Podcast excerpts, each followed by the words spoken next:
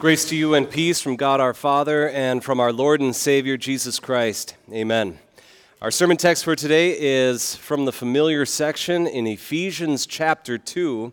We hear verses 1 through 10. Please rise as we hear these words in Jesus' name. You were dead in your trespasses and sins, in which you formerly walked when you followed the ways of this present world you were following the ruler of the domain of the air, the Spirit now at work in the people who disobey.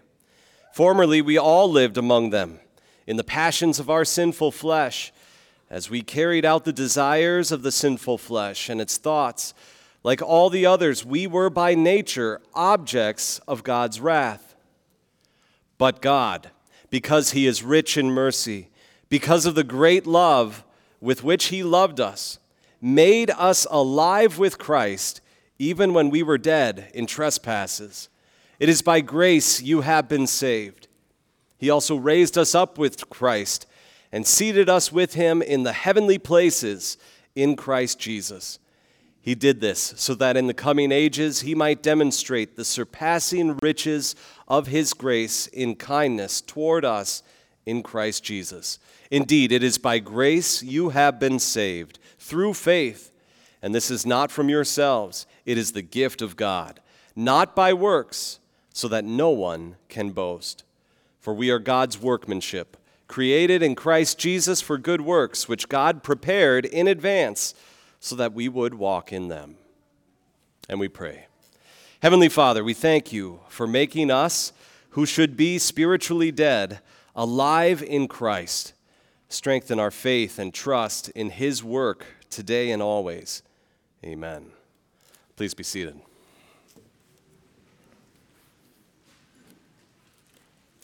What do we as Christians believe? If someone were to ask you that question, you would do well to open up Ephesians chapter 2 and, and share this section with them that wonder.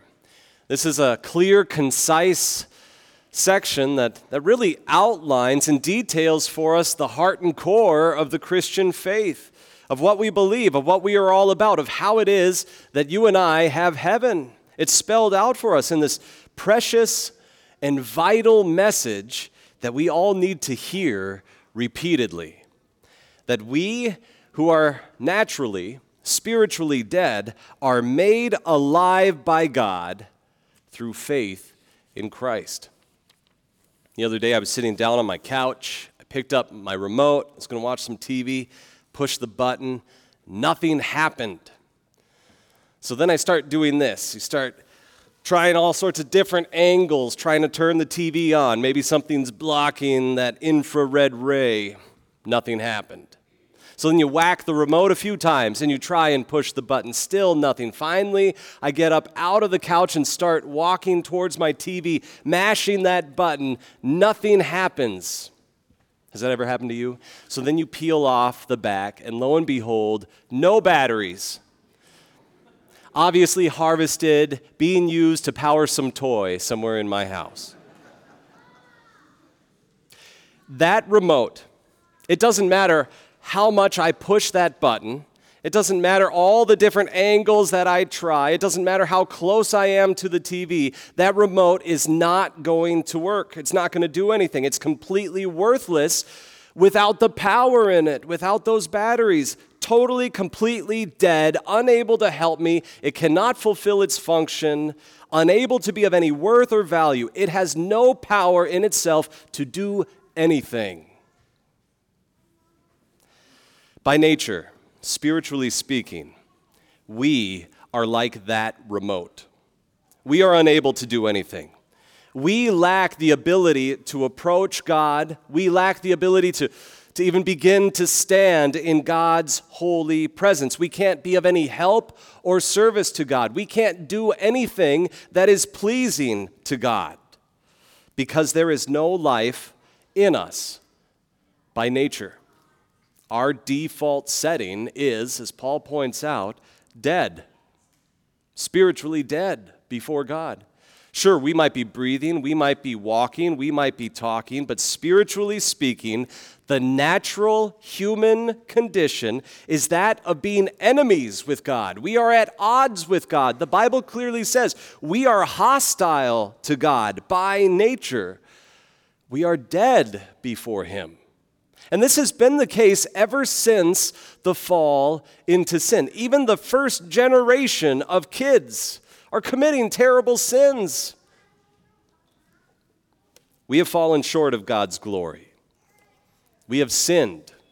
That means that we have missed the mark of perfection that God requires. We have chosen instead to trespass. And trespass means that we have crossed a line that God has drawn. We have chosen to go across that line and we're wandering off in areas that we shouldn't go. Instead of loving God and loving our neighbors as the commandments demand, we have been selfish. We've mistreated God. We've mistreated the people around us. And then we come up with excuses for why it's okay that we've done this. We're supposed to love even our enemies. And yet, we've done a very poor job of, of showing love. Instead, we've mistreated, we've abused those who are closest to us our friends, our family members our spouses. And in those moments, then, when we have been wronged, in those moments where, where someone has done something against us, we feel justified then to get back at them, to get even with them, even though it's clear that God desires people to be merciful, to show forgiveness, to show love to that other person, even when they don't deserve it. Oh man, giving grace to others is so hard to do. St. Paul, in our text, he emphasizes this harsh reality of our natural condition in our text for today. In the beginning of our text, when he says, You were dead in your trespasses and sins, you followed the ways of this present world. You were following the ruler of the dominion of the air. And there he's talking about Satan the Spirit now at work in the people who disobey. We lived among them in the passions of our sinful flesh, carried out the desires of the sinful flesh. We were by nature objects of God's wrath. By nature, St. Paul explains, we were conforming to the wishes of Satan. We were in league with the devil. We've been carrying out the passions and desires of our, of our sinful flesh, our sinful inclinations.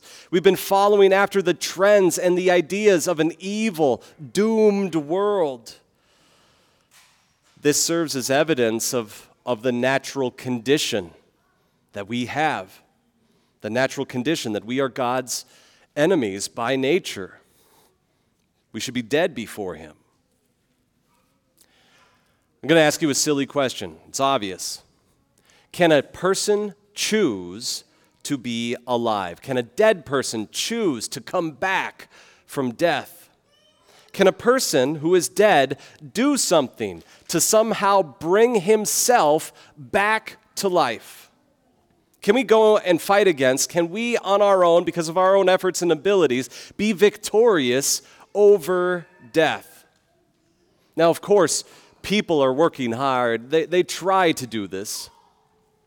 Think of all the money, all the dedication, all of the technologies, all of the medicines, all of the work, the effort, the pain, the suffering that people put up with just to push death off temporarily. And yet the ultimate statistic remains the same 10 out of 10 people die. And the Bible explains why that's the case. Death comes to all because all have sinned, says Romans chapter 5. The soul who sins is the one who will die, Ezekiel 18. And this is a problem that we have even from the very beginning of life. King David lays it out in Psalm 51 Certainly I was guilty when I was born, I was sinful from the time my mother conceived me. And yet, in spite of these these harsh truths that we find here about, about our nature, about how we are spiritually dead, a Barna poll from a few years ago reports that 54% of Americans, and probably more today, believed that if you are generally good, if you do enough good for other people, then you can earn a place in heaven. In spite of these harsh truths that we see in our text for today, there are others out there, sadly, even church bodies, who say you have to assist God in earning your salvation. In spite of these truths about our sinful, dead nature, there are some people out there who say, yeah, but you still have to decide. You have to make a decision to believe in God. You have to be the one who walks through the door of faith if you want to be saved. How can any of these things be possible if we are, as Paul says, dead? The remote control without batteries is worthless. It can't do anything. A dead body lying in a morgue can't get up and walk through the door back to life. It is dead. And so too are you. So too is the same with me. By nature, because you and I are, are spiritually dead in our trespasses and sins. By nature, people are separated, apart from God. We're in danger also of staying that way forever.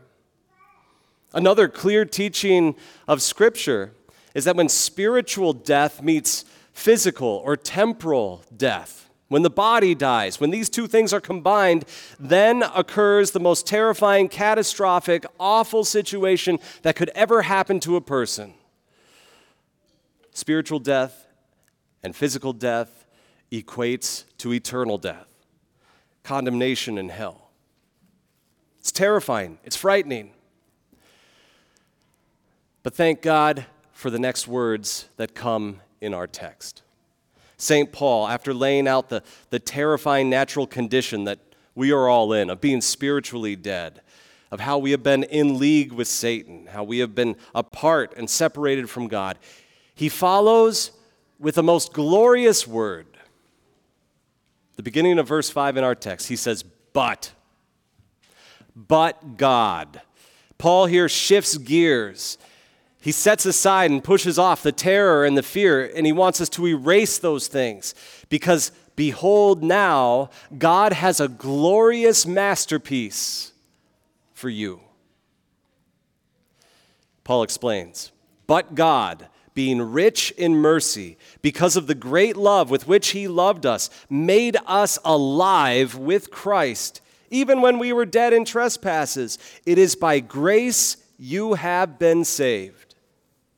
You and I, we were dead, completely unable to do anything. And so Paul points out God is the one who does everything for us. And he does this. Why? Because of his mercy, because of his love, because of his grace. That's why he makes us alive. And what great news this is for us. It all starts with God, it all ends with God from beginning to end. It's all God's doing. He does it all. The work of saving us, of bringing us back from death to life. It's a free gift that He now shares with you. And there's nothing that you have to do for it. This is something that's so crystal clear in our text. It is by grace you have been saved through faith. And even this faith, that faith isn't something that, that you and I have to do. It's not a decision that we make. It's not a good work that we have to do. It's a simple trust that God plants in our hearts. As Paul explains, not from yourselves. It is a gift of God, not by works, so that no one can boast. Dear friends, this is incredibly comforting. This is so wonderful. What certainty and assurance this gives to you as a Christian that it's not in your hands. You can't mess it up because it is fully in God's hands. He does it all for you. Remember how Jesus' friend Lazarus had died? He was buried. Four days passed, and it was clear to everyone Lazarus didn't have the power to come back from the dead on his own. He was staying in that tomb. But then Jesus comes along, and Jesus has the powerful, life giving word that belongs to God. Jesus is God, and he speaks to Lazarus. And the words that Jesus speaks to Lazarus' dead body awakens Lazarus. And because of that, because of what Jesus did for Lazarus, Lazarus then was able to walk out of the door of his tomb back to his life. What did Lazarus do to have life? Nothing. What did Jesus do so that Lazarus could have life? He did it all, he did everything. And so it is for us and for the spiritual life that you have. Our text is so clear. It's not what we do, it has everything to do with what Jesus has done for us. Same thing with our gospel lesson for today. The familiar parable of the, the Pharisee and the tax collector. That Pharisee in the temple, he was pointing at his own good works, everything that he did. But we're told he didn't go home justified. He remained spiritually dead. Instead, it was that, that crooked tax collector who didn't deserve life, and yet with a repentant heart, he turned to God. He put his trust in the mercy of God. And he was the one who went home justified, right with God. And this is what we do too. We admit how we are spiritually dead, how we are in need of help, and we turn to Jesus, hearing and, and trusting in his mercy and grace. And glory be to Jesus. He gives it to us. Our Lord Jesus committed no sin. Throughout his life, he was holy and righteous. He never even had that curse of sin that we are born with, that King David explained. Because as we confess, Jesus was conceived by the Holy Spirit. He had no original or inherited sin. He was exempt from death because he did not sin. And yet, our Lord Jesus willingly suffered death. He marched straight to death for you and for me to do what we couldn't do. He took all of our sin, all of our guilt, the sin and guilt of the entire world. He put that upon his own shoulders. He took it with him to the cross our trespasses, our sins, so that everyone's debt of sin might be paid. I love how St. Paul explains this in 2 Corinthians chapter 5 when he says, He who did not know sin, it's Jesus, he did not know sin, he didn't sin. He became sin for us so that we might become the righteousness of God in him. And then on the third day, on Easter morning, what do we see? The tomb, it's open, it's empty. Jesus is risen, and that's proof to us that he is, in fact, victorious over death itself. He has power over death, he has authority over death. And this power and authority that our Savior has over death, he now shares with you and me. He makes you and me alive. And he does that. He shares that powerful message. Just as he spoke to Lazarus and brought him back to life. He is speaking to us who should be spiritually dead here in this place, and he brings us spiritual life. He does that here as, as he speaks to us through his word, as he shares with us his sacraments of baptism and the Lord's Supper. Here in this place, we are tied together with Jesus so that everything Jesus did, his sacrifice, the forgiveness of sins that he won, it now belongs to you and to me. As we hear the absolution, as you hear, you are baptized. And when you're reminded, you were baptized in the name of the triune God. As you gather around the altar and you receive the, the body and blood of Christ, for the forgiveness of your sins. Jesus is coming to you with his powerful, life giving, death defeating declaration. He is planting and strengthening faith that lives in your heart. And as he does this, he flings open wide the gates of heaven itself, and he says, You are coming here to be with me. All the surpassing riches, the incomparable beauty and joy of heaven, it belongs to us, not because of anything we have done, not because we deserve it, but because of the mercy, the love, the grace, all of the work, the life, the death, the resurrection of our Savior, Jesus. This is yours. Jesus declares that you get to go home justified before God, not because of anything you've done, but because of His work for you. Imagine someone walking into the Louvre. Ever heard of the Louvre? It's probably the most famous art museum in the world. It's in Paris, France. Imagine someone walking into the Louvre, walking up to the, the Mona Lisa, and saying, Wow, I think Leonardo did a lousy job. I think I'm going to fix it. And they pull out some paints and they start touching it up. They wouldn't even get close to it. Of course, they'd get tackled and arrested, carried away before they got close to it. But think of that person who had that in their mind. How ridiculous a notion that would be. You can't improve upon that masterpiece. Who do you think you are? If you try, you're going to ruin it. And so it is with God's masterpiece of salvation. He has completed the work. Jesus has lived for you, He died for you, He rose from the dead for your salvation. God wants you to enjoy it, He wants you to embrace it, He wants you to love it, He wants you to have it as your own. There's nothing more that needs to be done to it. There's no way that you can improve upon God's salvation. If we try to, we'll ruin it all. Even the good works that we do and that we want to do, loving God, loving our neighbors, seeking to keep the commandments. The, the last verse of our text explains that, that even these good works that we are doing, we're not even responsible for them. God prepared good works in advance so that we should walk in them.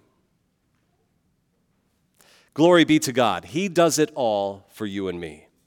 He brings you out of the spiritual death that you should be stuck in, and He makes you alive through something as simple as faith, a simple trust in the undeserved love that we find in our Lord Jesus Christ. What a precious, vital, comforting, assuring message this is. An important message that we should rejoice in always and always be glad to hear. All glory be to him who's done all the work of saving us. Amen.